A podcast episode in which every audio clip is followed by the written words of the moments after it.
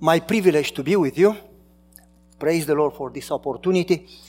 Uh, it's Friday night. It's amazing that people come Friday night. When I was uh, a kid and I, not all the wheels functioned well, you know. I was at the balcony at the church in the back in the choir, and Friday nights when we had meetings, I had a, a, a straw or like a pen or a pencil that I cut the two ends, and I had rice, and I was watching people who sleep because they are tired. It's Friday night, and I would shoot them pff, with rice in the head to teach them that they should not sleep in Sabbath in the church. Now, don't worry, I don't have anything like that tonight.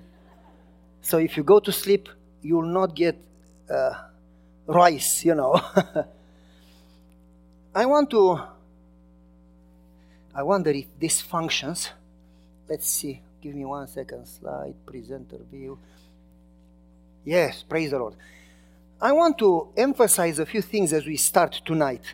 And probably you will not, with this weekend, probably you will not be very excited because you may hear some things that you know, or you may hear some things that you don't, or you don't agree with. If you judge me, I will pray for you. If you don't like it, don't call, don't call me back. That's okay. But pray that the Holy Spirit would impress the things that you need and we need to hear. Because we have been somehow, and I, I don't know you, so hopefully I am wrong, living in some complacency. And we always do what we do, and we always desire more, and it doesn't usually happen, and we just pray and it doesn't happen. And so I'm going to go into some of those issues. And that requires a little uh, willingness for change and a little sacrifice. And people want change without sacrifice. I tell my wife, I have nothing against that you change whatever in the house, just don't touch my stuff. You understand how we want change? That's the way we want change. Don't touch my stuff. Leave it the way it is. It's good where it is. So, folks, uh, if you look in the Bible, listen carefully. All the big people, people of faith in the Bible, that they walked with God and they talked with God. All the people that God used to perform amazing things like Moses and Abraham and Joseph and Daniel and so on and so forth, all of them we say, what a walk they had with the Lord. I'm going to stop right there and give you a parallel short story and then go back there. When I was in Andrews, most of my classmates were sponsored by a certain conference. Regardless, if Georgia or Tennessee or California or whatever conference came and they had an interview and then they got sponsorship. So the conference would pay their tuition, the conference would pay their books, the conference would pay their insurance, the conference would pay their apartment, and some of them even got a stipend of a few dollars, three, four, five hundred dollars a month. Isn't that nice? Your school paid, you know? Well, because I was from Romania and I was not a citizen yet, nobody sponsored me. And so I am in a new country. I don't know English. I used to talk with my hands that after one hour talk, my hands would hurt. I don't know English. I don't have a work permit. I don't have insurance. Sometimes some Americans, not you, you are good people. When they talk to you and you don't understand, they talk louder, they scream, hoping that if they scream, you understand better English. And so they had a car, I didn't have a car. I had to walk through the snow. They had food, I didn't have food. And for me, food and Sabbath are holy, you know. And so I didn't have food. So when you go five days without food, you may be okay. If I go five hours without food, for me, it's the end of the world. And so imagine that situation. And one of my classmates that was sponsored asked me, Why would God perform miracles for you and not for me? And I told him, Because you don't need a miracle.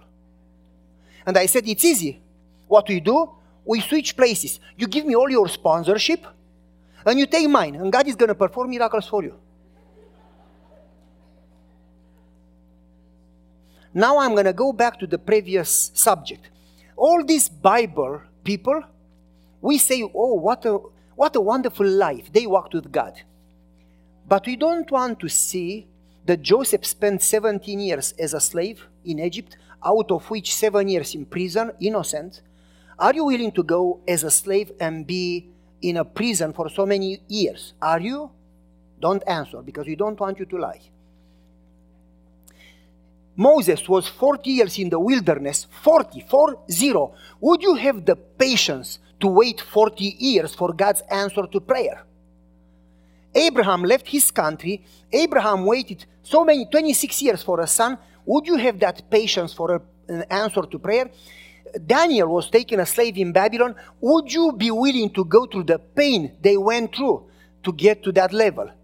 We just want to graduate from the medical school without going to school. You, you, you see what I'm trying to say? Ellen White says that God allows challenges and crises because there are lessons that we'll never learn unless we are purified through fire. We'll never learn faith unless we reach the point that we need that type of faith to entirely depend on the Lord, to have nothing that would help us go through the crisis to learn dependence, to learn humbleness, to learn love. All these lessons hurt. They are a painful surgery. And so we never, we are never done. We always keep growing and we should keep growing.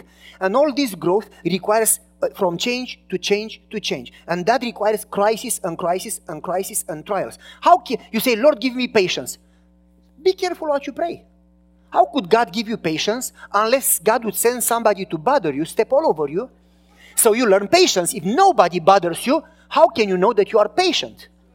You understand? And so, whatever we pray, God answers by allowing some challenges in that direction. And we say, God, please solve this problem. And God says, Would you make up your mind? Because you asked for this, now I am working on it. And you say, No, no, no, I, I don't want this crisis. I just want the results. Do you follow me? And the Bible says clearly, for we know, it's not that we think, we hope, we know that how many things? How much means all? If you heard me before, I checked it in Greek to see the translation. You know the translation in Greek? The word all? All. We know, yes.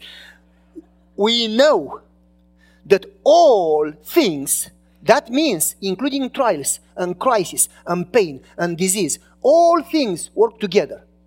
That means that God is in control. If God is in control, He's not in vacation. He has the power, He has the wisdom, He has the love, He has a thousand solutions for any crisis. It means that God could have solved it if He wanted to. But if God didn't solve it, He says, You need it. You say, Lord, I want to be in heaven. Then God says, You'll never the way you are. You need to learn this and that and that. And for that, you need this crisis. And you say, Lord, would you please let me be in heaven without going through this crisis? And God says, If you really want to grow, you really need to trust me and go through it. And when you go through, He doesn't say, If you go through waters, you will. It's a matter of time. When you go through waters, I will be with you. He says, You'll go through crisis, but you'll never be alone. You follow me? And we always try to solve crisis instead of saying, Lord, help me grow. And we go to God, and our prayers, if you watch carefully, even the most faithful ones, from the beginning to the end, they start with, Lord, thank you for your love. Thank you for being me today. And then, Lord, please help my son. He has a job problem. Please, my health. Please, my. And we keep asking and asking and asking. You follow me?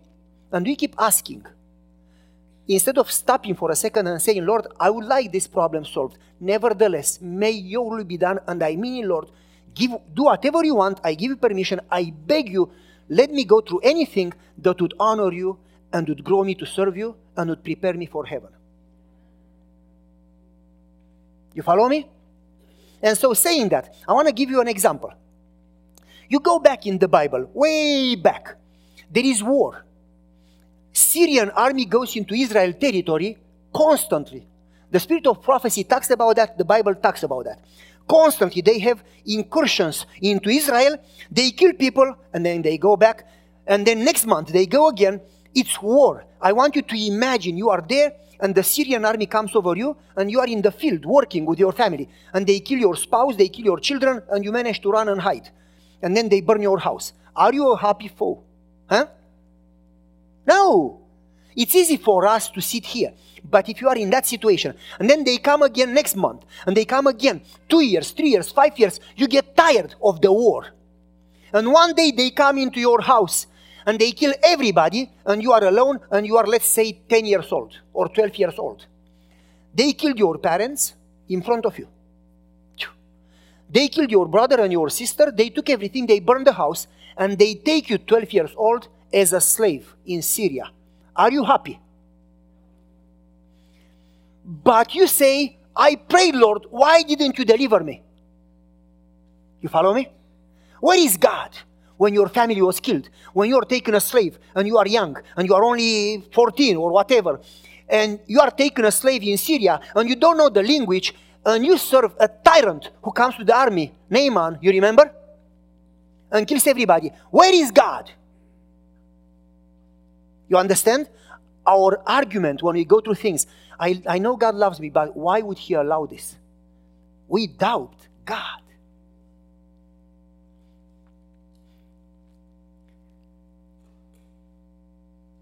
And so, she's taken a slave into Syria.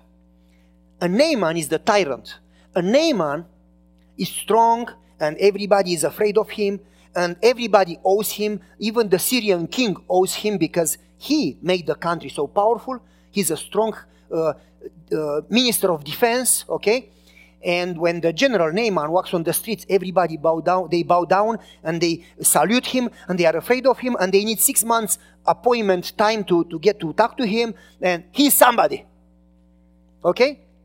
And she's nobody. And he has honor and he has a good life and she's a slave. Why would God do that to his children? God is willing to do anything to save a soul. And God loves Naaman, the tyrant, so much that he allows the family of the Israel, God's people, girl, to be killed, and the girl, God's child, to be taken a slave. Is that right? Are you willing to be that girl? Every challenge we face, Lord, is raining. I don't go to church today.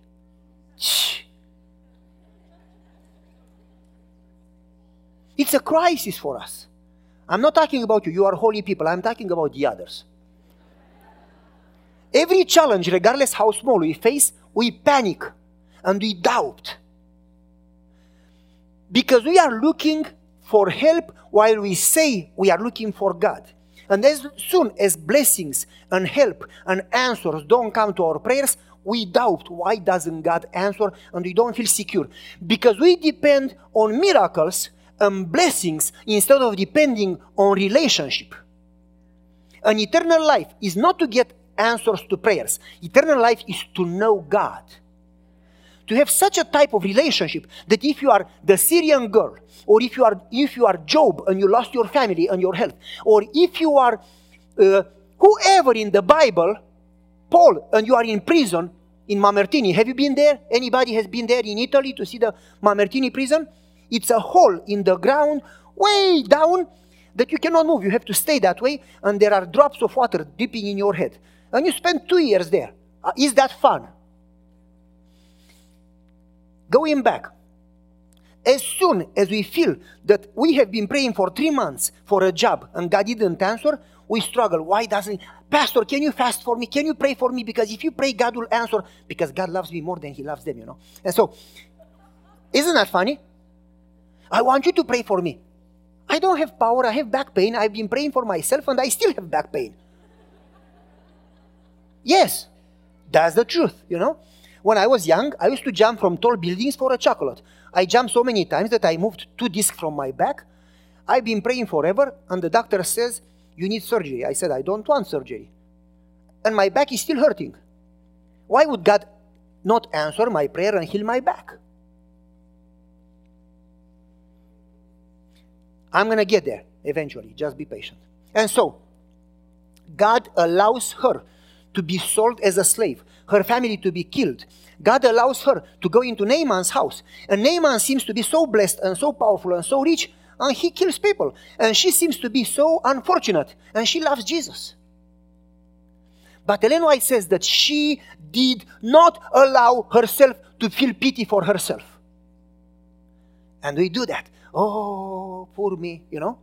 She didn't allow herself to think doubt or discouragement. She didn't allow herself to look to trials or circumstances. She says that the girl kept her eyes focused on God. You don't look to problems. You don't look to self. You don't look to others.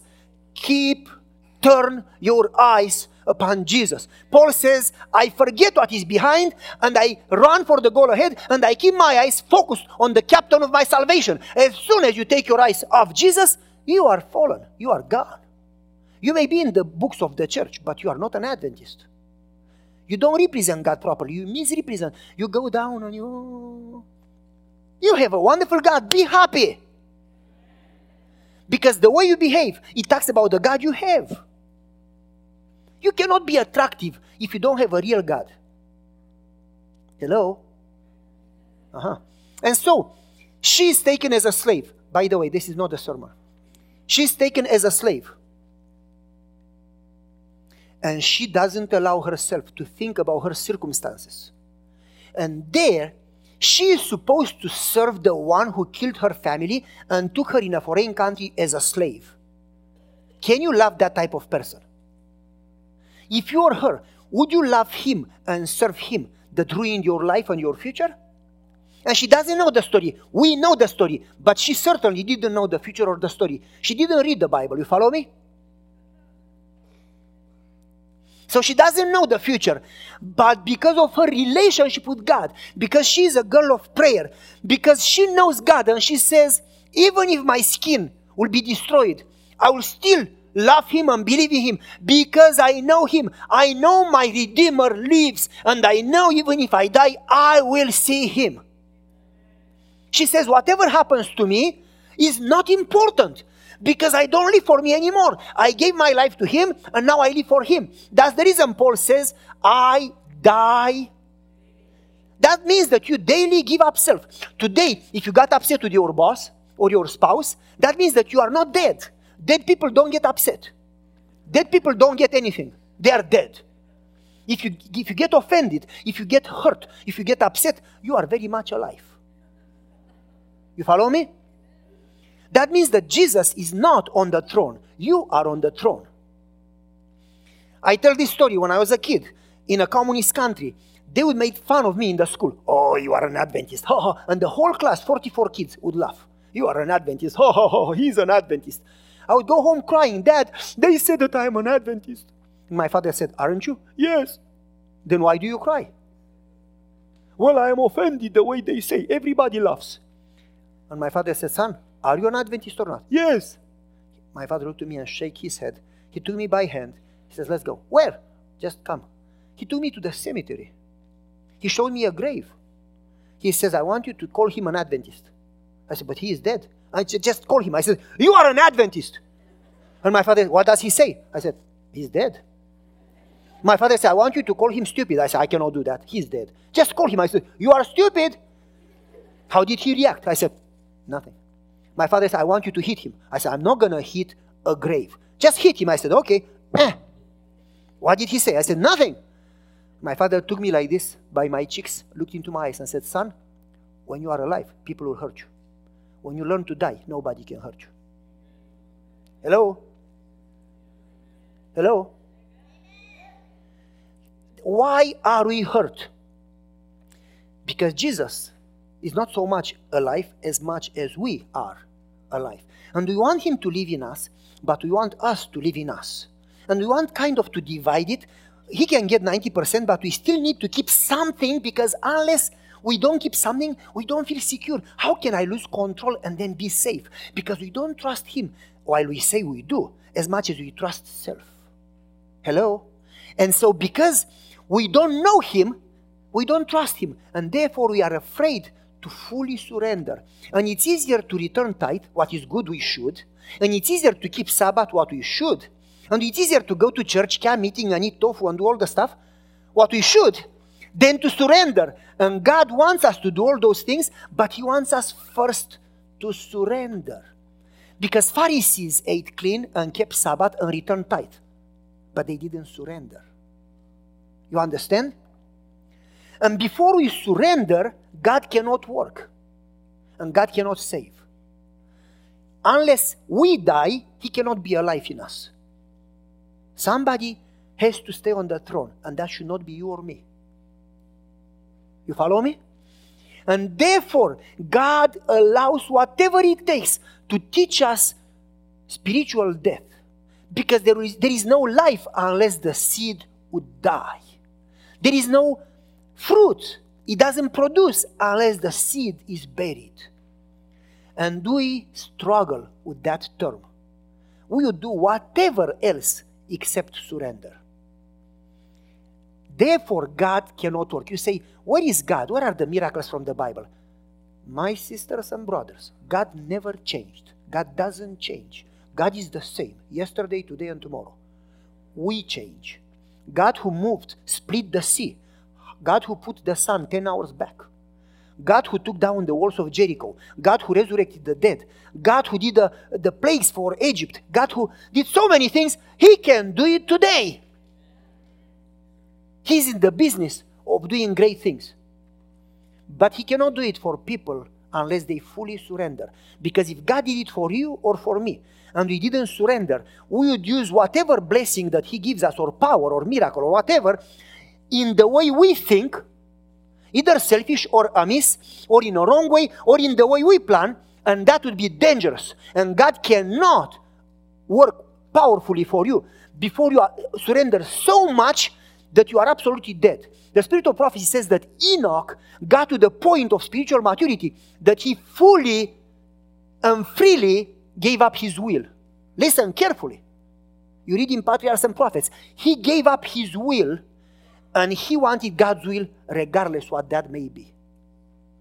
Not that he didn't have a will, but he said, Lord, I want your will, not mine. When you do that fully, then God can work in you and through you without any fear because you are not going to use it in a wrong way, because you don't act on yourself. You do whatever He says, regardless if you understand or not, if you like it or not. You understand? You do whatever He says. You don't have comments. He says, sacrifice your son, bang. He says, leave your country, leave your bank account, leave your job, and go, bang. You do it. You don't have a will anymore. You say, Lord, I know you, I trust you, I am ready to die for you then God can work. You understand? So you wonder why God doesn't change my life. Why God doesn't answer?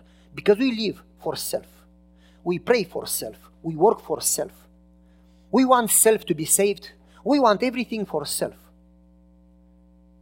And we should disappear. Self should be. Ellen White says that self is the greatest enemy that is in need to be crucified. Satan doesn't even need to do much if self is so strong in us. You understand? And so back to the girl. The girl didn't allow herself to think about self. And she served the enemy as she would serve God. And she prayed for the enemy as you would pray for your family. To the point that if somebody came to you, even today, moreover in that time, and you had leprosy, and somebody told you that if you go to that water and if you get in the water, you will be healed, would you believe that person? Moreover, if it was a slave, 10 years old or 14 or whatever, would you believe that leprosy would be healed? Would you? If you have cancer, God forbid, and somebody, a kid from the street, comes to you and says, Oh, uh, you see that uh, lake? Get in the lake one time. When you get up, you have no cancer. Would you believe that? If you tell me that if I jump from here down, I get a Mercedes. Do you think I believe that? Oh, I would jump in a second. Just give me the Mercedes, you know. And so, why did Naaman believe something that was absolutely impossible? Leprosy had no cure. And moreover, it was not a doctor that told him, it was a slave. And it was not an adult, it was a, a, a kid. Why did he believe her to the point that he went in the enemy territory to be healed? Why did he believe her? Because her life showed God's character. You could see Jesus shining through her. You follow me? That's the reason God can work through her. Because she was selfless. She put God above self. As John says, I shall decrease and he shall increase. As Paul says, for me to live is Christ and to die, it's, it's you know, it's, if I die, I die for him. If I live, I live for him. I don't care self. I, I want to do his will. Whatever happens to me, not important. We need to get that type of spiritual maturity to the point that we fully surrender and sacrifice self and fully forget self. And when we talk to God, we say, Lord, I do have needs. I do need a job. However, I want you more than a job. I want you more than healing. I want you more than family.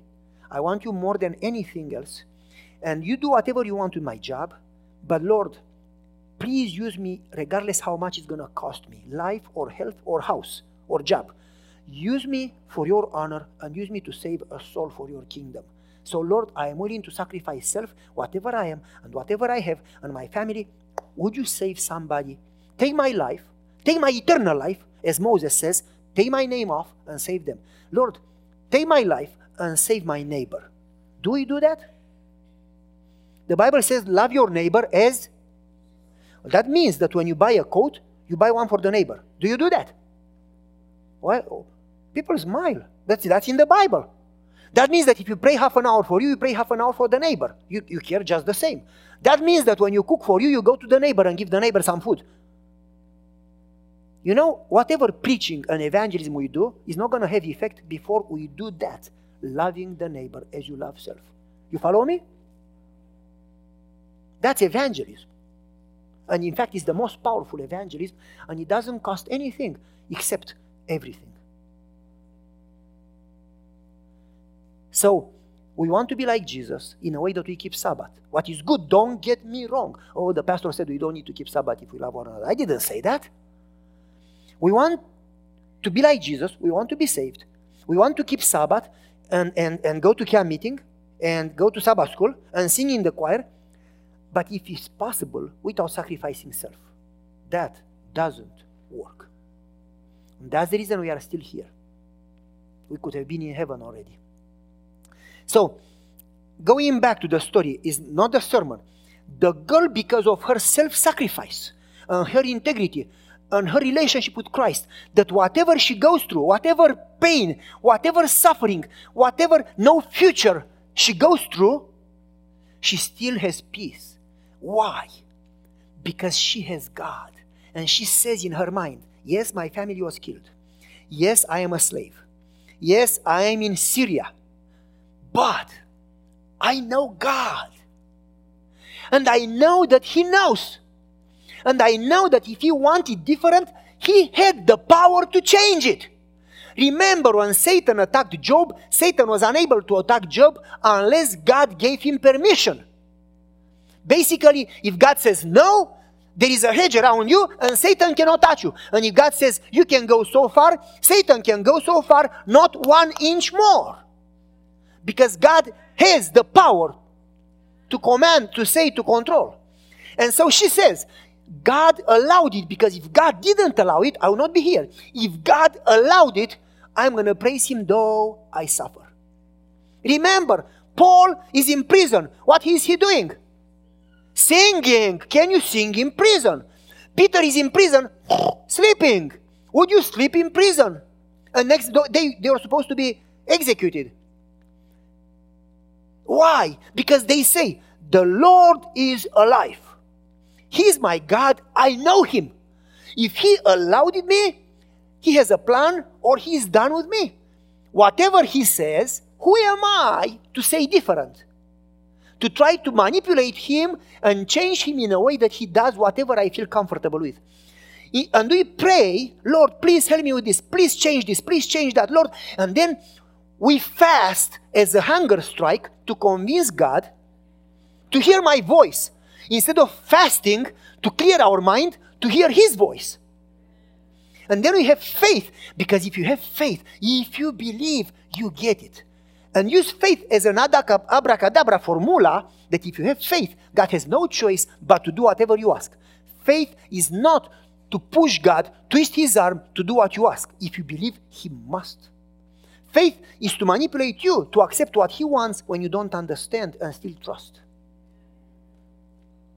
Faith is for you to trust in him, not for him to do what you say. Hello? You understand how we switch everything in our favor? Like politicians. Whatever they do, they switch it that they still come good. That's how we switch religion. And so she doesn't switch anything. She doesn't say, Lord, please save me, Lord. She says, like Paul, like Peter, like Joseph in prison. Joseph in prison became a blessing for the inmates. Instead of complaining, oh, my, my brother sold me, and then I am in this house, and, and, and Potiphar, uh, I mean, he, I did nothing, and I get thrown in prison, and I'm gonna die here in prison. He doesn't allow himself to complain.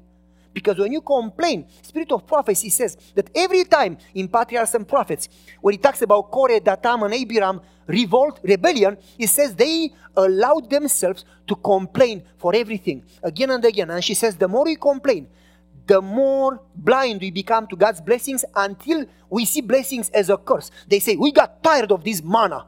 That was bread from heaven. Oh, God, give me bread from heaven. I'm never going to complain. Really? After you get it for two years, you know you get used to the blessing and you don't see it as a blessing? And you take it as granted? The pillar, the cloud, and the fire, day and night, was with them. God's presence protecting them. And they got so used to God's presence that they complained. The water in wilderness from the rock followed them. Jesus, He's the water. And they complained against the water. Can we get you so much blessing that we don't see the blessings? And so, she, back to the story, like Joseph, they didn't allow themselves to complain. The three people that complained against Moses and they wanted to kill Moses, to stone Moses, White says that they allowed it, and by complaining, they became, became rebellious, and by being rebellious, they started to blame others for their own problems. People who judge others, in fact, they have a problem.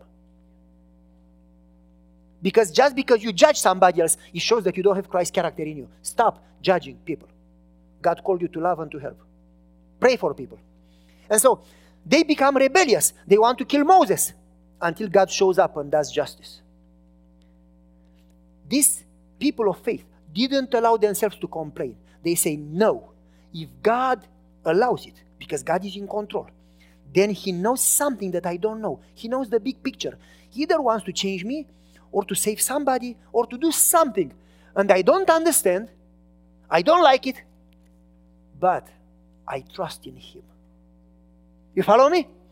I know Him enough to the point that whatever I have to go through, I'm going to rejoice in the Lord always. Even in trials, even in pain. I don't like pain, not crazy to like pain, you know. But I say, Lord, I am I'm going to make a decision. Oh, Pastor, but I don't feel that I can rejoice. I don't feel that God is answering me. Elena says, don't base your faith on feelings. It's a mind decision based on His word, His covenant. Oh, I don't feel. God has nothing to do with your chemistry, your moods, your feelings. God is the same when you feel it and when you don't feel it. He loves you the same. He knew your sins, He knew your life, and He chose to love you, and He loves you. You follow me? And so the girl decides to trust in the Lord in spite of her situation. And because of that trust and self sacrifice, God can use her. And then the story is long, I'm not going to go through the story. Because of her faith, she has so much power that Naaman, the general of the Syrian army, listens to a little slave and he goes there and listen carefully. End of the story, Ellen White says, that when he went back, he built an altar to God in Syria. And for the rest of his life, Syria never attacked Israel again. That because a little girl was willing to sacrifice self for the sake of God, trusting in God when she didn't understand God's plan. That's faith. Now we say, why God doesn't do miracles? God did a miracle when she was willing to kill herself, to sacrifice self, to die to self. God did a, an amazing miracle. Are you willing to go through that sacrifice for God to be able to do a miracle? You understand now? The more you want to grow, the closer you want to get to God, the more you need to learn trust and self sacrifice. Unless you die to self, God cannot fully lead you, cannot fully use you, cannot fully work in you and through you. Therefore, we don't accomplish things. Because we want God to work while we live the same self centered life. And so, this is not me judging you because I don't know you, and I need continually to. Help. People say, Oh, you have faith. No, I don't. Every struggle, personally, my wife and I, every struggle we have, every challenge we have, we start all over again. We say, oh man, this hurts. And we struggle, we struggle. And then we think about what God has done in the past and we make the same decision let's surrender. And God doesn't work before we go through that fight with self until you surrender, and then God can work. So, uh, uh, I remember specifically specifically, I, I cannot forget this. In my very first ever district, 28 or more years, 29, whatever, years ago, I, I was somebody. And I don't know if you know my life or I was somebody. Basically, I had uh, three, four bachelors and I had uh, six businesses, literally six businesses, and I had uh, power and I had influence. The last business that we had, my wife and I, was the most powerful. We owned a factory making clothing, and in that time, average salary in American money was about $60 a month. My mom, right now, retirement, my mom's retirement is about $28 a month. Okay, you hear that? If I send her 100 a month, she can live a comfortable life from that 100 that I sent her. Okay, so in that time, my wife and I made roughly made about 40,000 a day. A day, not a month.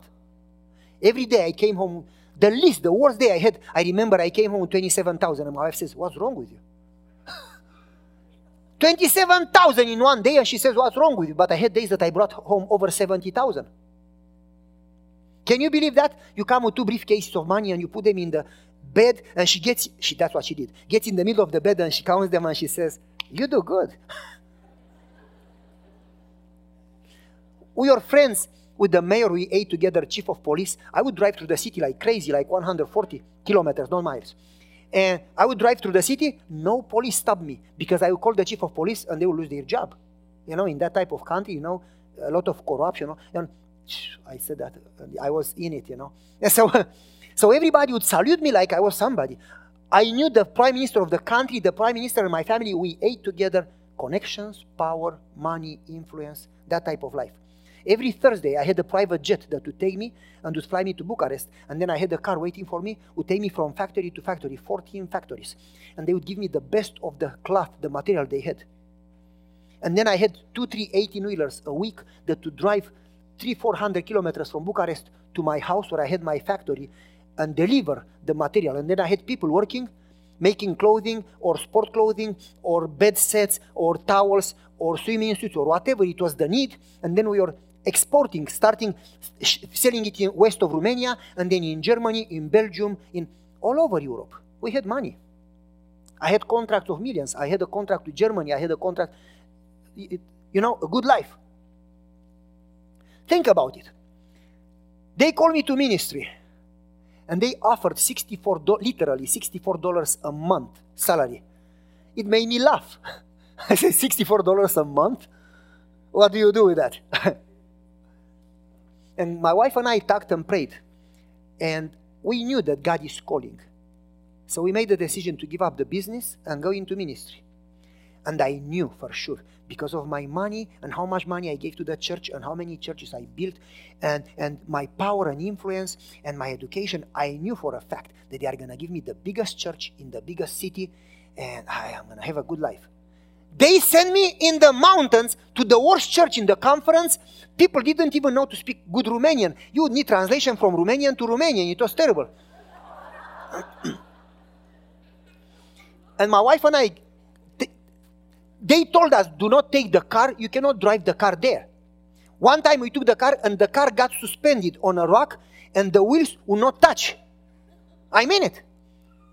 It broke the oil pan or however you call it under the car. They had to come there and they could not come to pick up my car because of the te- terrain, you know. It was terrible. And so we took the train. We got in a specific city with the train and they told us, you need, to get off the train and take the other train. I said, what train? Oh, it's in that station. We went, it was an old train like in movies that was, the chairs were from wood and it had a old, uh, uh, I don't know how you call it, locomotive, we say like the engine, that had smoke, you know. Have you seen those black smoke, you know, like in movies? And we got on the train and the train started to go and it was raining for three days and three nights and I was in a Giorgio Armani suit and I had Ralph Lauren shoes and polo tie, you know. And, and we get there, and my wife gets off the train, and they have no blacktop. It's mud. And I look and I say, oh man, where should I step? And my wife says, get off the train. I said, honey. And the train starts moving. She says, get off the train. Okay. And I step, and my foot goes all the way deep into the mud. And when I take my foot, my shoe remains there, and the mud gets into the shoe. And I forgot that I am a pastor, and then I, ah, I said a few words, you know. And my wife says, honey, calm down. You are a pastor now. And I was so offended that they sent me there. And I get there, and those people talk funny language and they never take a shower, maybe once a year. And they come and give me a hug, and I was like, okay.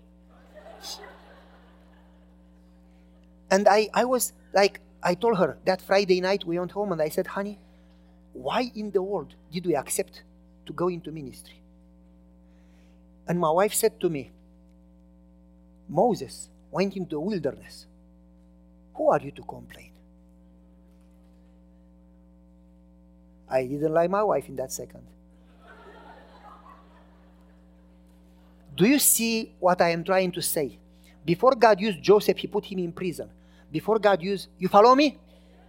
Before God can make you and use you, he has to break you and teach you humbleness and death and dependence and trust.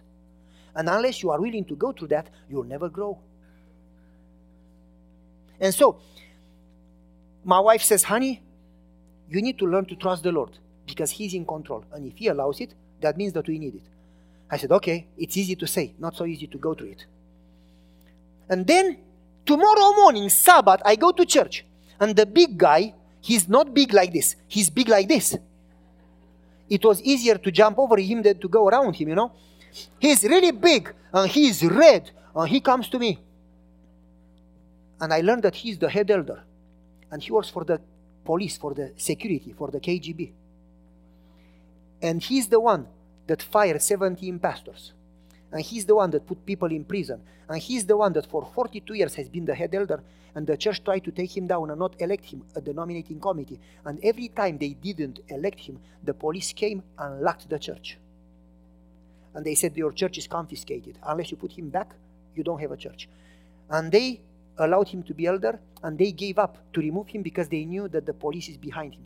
And he would go to them and tell them who brought Bibles, and the police would pick, pick up that guy that night and put him in prison because the head elder turned him in for having Bibles. And if you said something that he thought you said something about the government, he would go to the police and you would get arrested. That man was a Judas. And that man comes to me and that man, by the way, used to take the tithe of the church and spend it for himself, furniture and cars. And, yep, the truth. And so that guy comes to me. And he comes close and he's thinking and he's, but whatever. He comes close to me and he looks into my eyes with hate and he says, You do what I say. If not, I am going to terminate you and your family and your life. You are nothing. You are nothing. He says, I am God. That's what he says. He said, I'm God. I do hear everything. In Romania, we call this type of people that work for security, we call them that they have the bread and the knife and they cut it the way they like it. It was a saying. Basically, he does whatever he wants, you cannot. There is no justice. In North Korea, in Cuba, there is no justice. If they want to do something to you, they do it, you know? So people are afraid. People would bow down and, please don't, don't touch my family, please. And they would cry. Now, my father taught me that if you have God, you are not afraid of people, you are afraid of God. And my father taught me that in Bible says that when you have God, fear goes away. That in Revelation, 13, he says the people who are afraid don't go to heaven. Because that talks, talks about the fact that your God is not real. You don't have a relationship with God. So my father said, Don't be afraid of communists. Don't be afraid of police. You do what is right. And if they want to persecute you for what is right, for reading the Bible, for getting baptized, let them kill you. And go to death singing. That's what he told me. So when the guy came to me and said, I'm God, I'm going to terminate you. You do what I say, you are happy. As soon as you cross me, you are in prison. You lose your job. I'm going to destroy your life. I got my shoulders back, my head up, and he was spitting while he was talking. I said, Step away because I don't have an umbrella. He says, What? I said, You are spitting. You, you cannot tell me that I. sp-. I said, Calm down, you'll have a heart attack. I said, I'm not afraid of you. I'm not afraid of anybody. I'm afraid only of God. God, my God is real. If my God wants me to go to prison, it means that he has some work in prison. I go to prison. If my, if my God wants me to be here, I'm not going anywhere. You are going somewhere. No, nobody talks to me that way. I said, Well, there is a time that somebody talks to you that way. So you learn to accept it, or if not, my God has to do something about it. He was so angry. I want to see what God can save you from a communist government. I said, You obviously don't know God. I was calm. Well, well, well. I was calm in that moment. But after the accident, your knees start shaking, you know? When I got home, I had stomach pain. My ears turn red when I get upset. My ears always turn red. My ears turn red. My wife saw my ears and she says, Honey, you are upset. I said, How could I not? This is what he said to me. Who, do he, who does he think he is? And wife says, Honey, don't allow yourself to behave like, like him if you think that you are better than him. I said, What do you mean? She says, Why, why are you upset? Who sent you here? I was quiet. He says, If God sent you here, maybe God sent you here for him.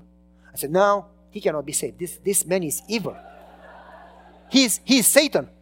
My wife looks to me and she shakes her head and she says, Then it means God didn't send you here for him.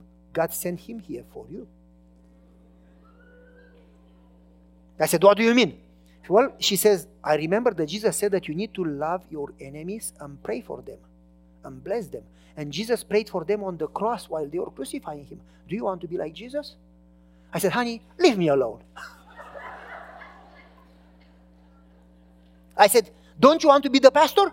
She says, Well, I'm the pastor's spouse, you know. And she says, I feel it the way you feel it. And she said, I will pray for you tonight. That night I didn't sleep.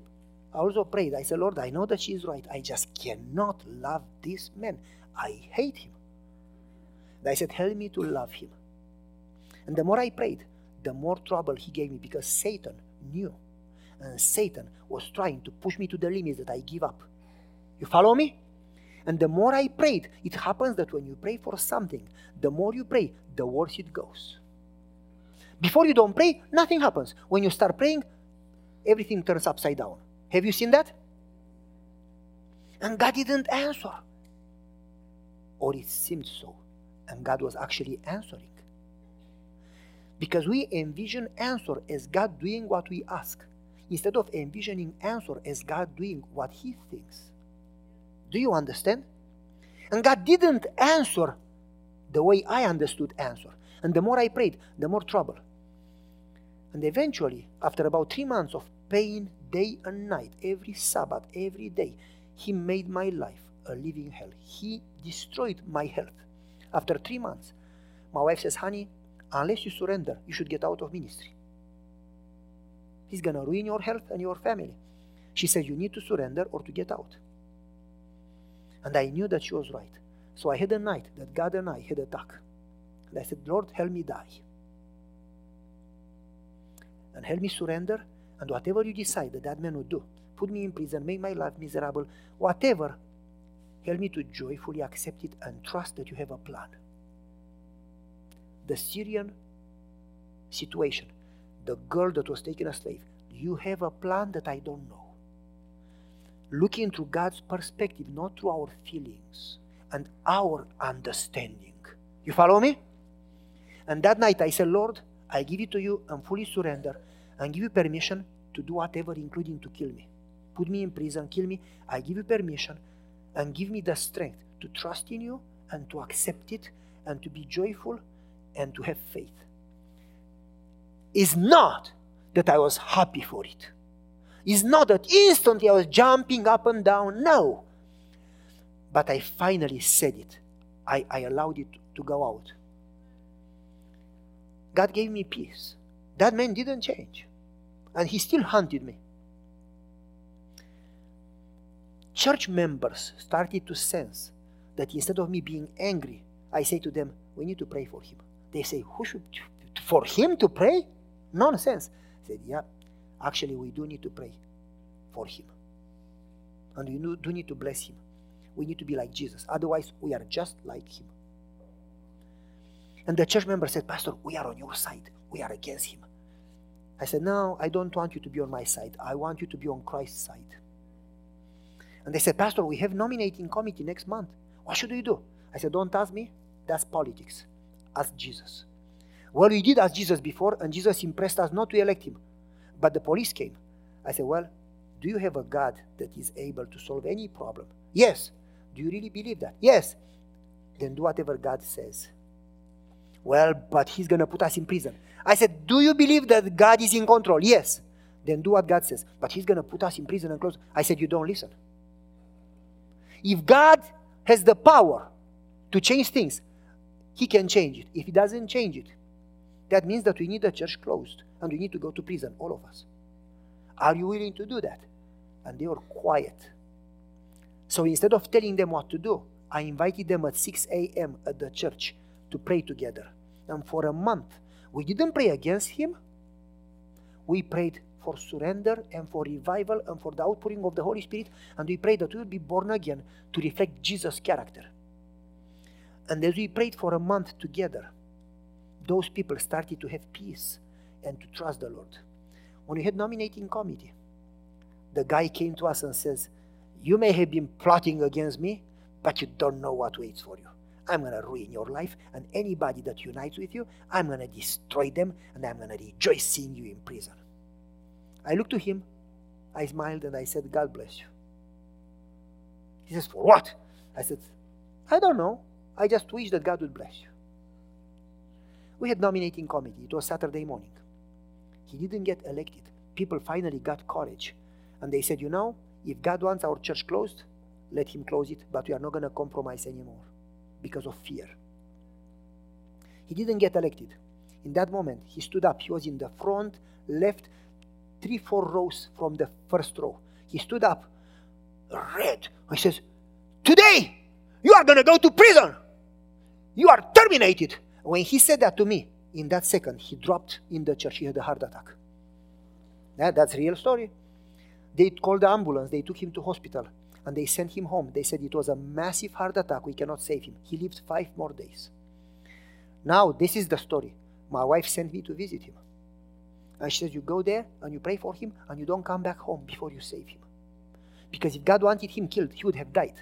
God gave him days because God loves him as God loved the Syrian captain of the army, as God loved the thief on the cross, as God loved those who crucified him, God loves this person.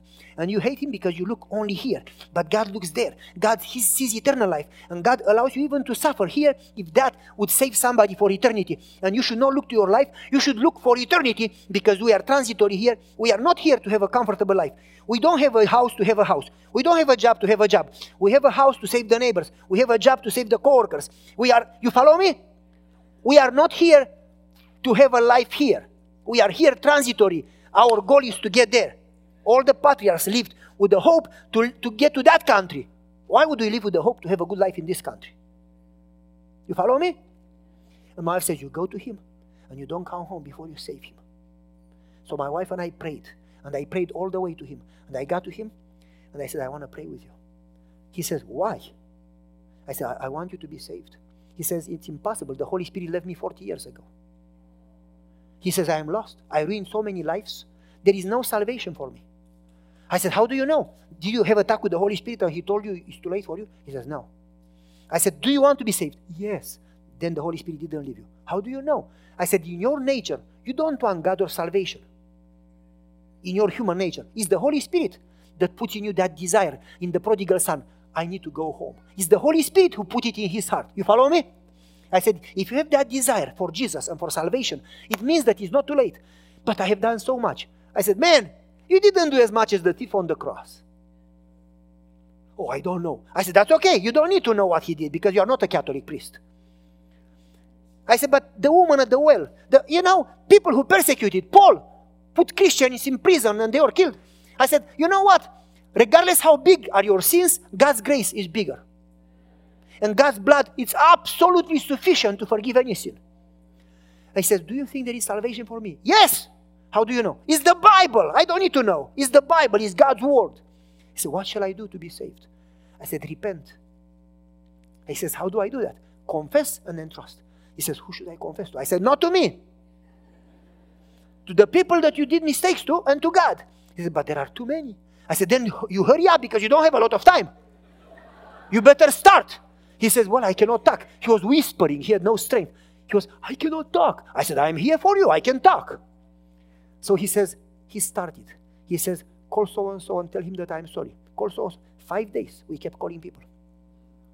I called a bunch of people, and most of them, I cannot forgive him. I said, then we need to pray for you. Bye. After five days, he says, I don't remember anybody. What if there is somebody that I don't remember? I said, God is not going to judge you for what you don't know. I said, pray that Lord would remind you what you need to ask forgiveness for. He said, I did, but I just don't remember more. I said, don't bother with what you don't remember. Say, Lord, forgive the sins that I don't remember, and those that you put in my mind, I will confess. He said, and that's it. I said, that's it. And then I said, now make peace with God. And I allowed him to have a prayer. Then I said, now you are done. You can be saved. He says, it's so simple. I said, well, that was not simple. Five days, you know. But and then he said, Pastor, would you do my funeral? I almost said that would be a joy, but I didn't. he died that night after five days. He died. Do you think that it was easy for me or for him?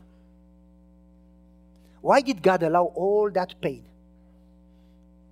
We so much put self in the center that we forget the reason we are here. We forget we are blind to the people around, and we forget that we have a mission. God did didn't call us to have a comfortable life. God called us for a mission. He gave us a service. It's called the Great Commission. It's not the Great Suggestion. It's not a, if you can, when you get retired, you must go today. And we just don't have time for God because we are so focused, even in our prayers, focused on self. And we wonder why don't we get a blessing? You'll never get a blessing when you seek a blessing for self. White says, quote, no one, and I could give you the quote, I have it in my cell phone word by word. You can Google it on White Estate and you'll find it. No one prays aright seeking a blessing for self. And then in the next paragraph, she says, to look for self is to exhibit Satan's character. Hello? Can you imagine? Jesus didn't come to serve self, He didn't pray for self, He came to serve others. And He called us to be like Him. And He says, Who doesn't give up everything, including self, is not worthy to be my disciple. So God is calling you not only to go to church and know the doctrines and eat healthy and keep Sabbath and return tithe and do all those we should. When you know Jesus, you are not going to break the Sabbath. But He doesn't call you only to that. Jesus, because we understand that religion means that we go to church and keep Sabbath. And you follow me? Jesus calls you to full surrender. Jesus calls you to self sacrifice. Jesus calls you to a life that would be like Jesus. Otherwise, you may have the names in the books of the church, but you are not a Christian. In fact, you are worse than a Christian. You misrepresent Jesus. And people look into you, they say, I don't need that type of religion. But when you live like Jesus, then you make him proud and he can use you. And then you have power and you spread that smell of life around you, that peace, that love, that joy that people say, in our society, that's amazing. That's very unusual. Somebody that sacrifices self for me. You follow me? That's Christianity. So that's what we start talking. This, this was only introduction. That's what we start talking about this weekend. And we have very little time, obviously. But I want to say, are you willing to go through that experience that is so painful? Otherwise, you should not even go to church. Stay home, eat pizza, watch a stupid movie, lose your time. Because you lose your time in the church. If you are not willing to die to self, how can Jesus be born in me and in you? How could he use us or save us or get us ready for heaven that we reflect God's character and we match the character of heaven unless we are willing to be like Jesus? So we should not lie ourselves. Oh, it's okay if you go to church. It's not. It's good, but not enough. Before we are willing to fully sacrifice, 100% surrender, self, we are not Christians. We are only babies. People who get baptized and 40 years later they still wear diapers. They never grow up spiritually. They sing a song, and if you don't praise them, they don't come next Sabbath to church. Everybody has, wow, what a song, oh, and they, oh, thank you. Come on, we need to grow up. Somebody says something, I get upset, the pastor has to visit you three times before you, okay, I'm coming back. Grow up.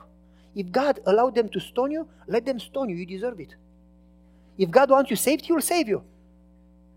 Oh, I got upset with the church. Grow up. You understand? It's not about you. It's not about me. We are nothing. It's only Christ in us. And when Christ lives in us, we don't behave that way. We are ready to hurt everybody, including our families, for our self, pride, and comfort. You need to be willing to hurt yourself for others. Yep. Yeah.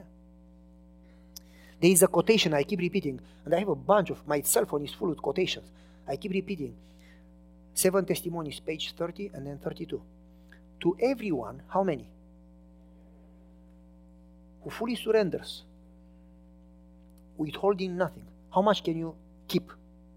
Withholding nothing. To everyone that fully surrenders, withholding nothing, unlimited heavenly power is provided for attainment of measureless results. You cannot receive that power unless you die fully, surrender fully. But when you are willing to fully surrender, then God can give you unlimited power because you are not going to use it the way you want. Remember, Jesus says, I don't do my own works, I do the works of the Father. Only when you are willing to fully surrender and do whatever He says and you do nothing of self, then God can give you power because you are going to use it the way He says. Think about it. Ellen says, in Thoughts from the Mount of Blessings, she says, Jesus received the plans from the Father. Every morning he would go early to prayer and he would commune with the Father and he would receive the plans for the day. That's the reason he says, I don't do my own works. And then she says, and this is the key, she says, every morning we should present our plans for the day before the Lord, being ready to fulfill them or to give them up as He wills. And then you should pray for His plan. You need to surrender your will and your plans and your house and your job and your life. And God may not say, give up your job, or He may, but you need to do whatever He says. Whatever He says, without understanding, based on your relationship and trust in Him. You follow me? Only when we get to that point, God can fully work. Now, don't expect that you are going to get tonight to that point. It's called spiritual growth from being a baby and drinking milk to the statue of fullness of Christ. You follow me? And children don't grow overnight. It just doesn't happen. You know? They grow gradually. So it's none of your business how you grow. Your business is to fully surrender. His business is to give you a new heart. His business is to grow you. His business is to defend you or to help you. You fully surrender daily and let Him do His job in His time, in His way. You don't need to understand. It's like the wind. You don't see the wind working. Nevertheless, the Holy Spirit keeps working. Five years down the road, you look back and say, God has been working. And He has been working powerfully. I could, I could have never imagined these things. You follow me? And when are you going to start that experience? If not tonight. If not tonight, then when? Ever? Because if you, this is the easiest thing, I'm going to start tomorrow. That means that I don't want to start. Because if you really want, start it right away. I want it, boom, start it now. Lord, I surrender. As I said, we like change, just don't touch my stuff. Okay, folks, what time is it? What is okay? 8:22. We started around 7:15. Our time is up. Unfortunately, we didn't get to the sermon, but we will get to the sermon. No worries.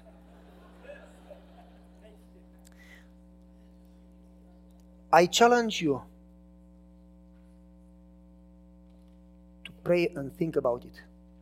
I believe God is calling the church. When I say the church, I am not talking about the building or the organization. We are the church, you and me, the people. I believe God is calling you and me to a higher level in our spiritual maturity. I believe it is time for us to be like Jesus and finish the work and go home. There is nothing here to desire. We can get so used to Egypt that we just don't want to go out of Egypt. And this is Egypt, and we are in slavery, we're in bondage here. It's time for us to go home. God bless you. We'll continue tomorrow.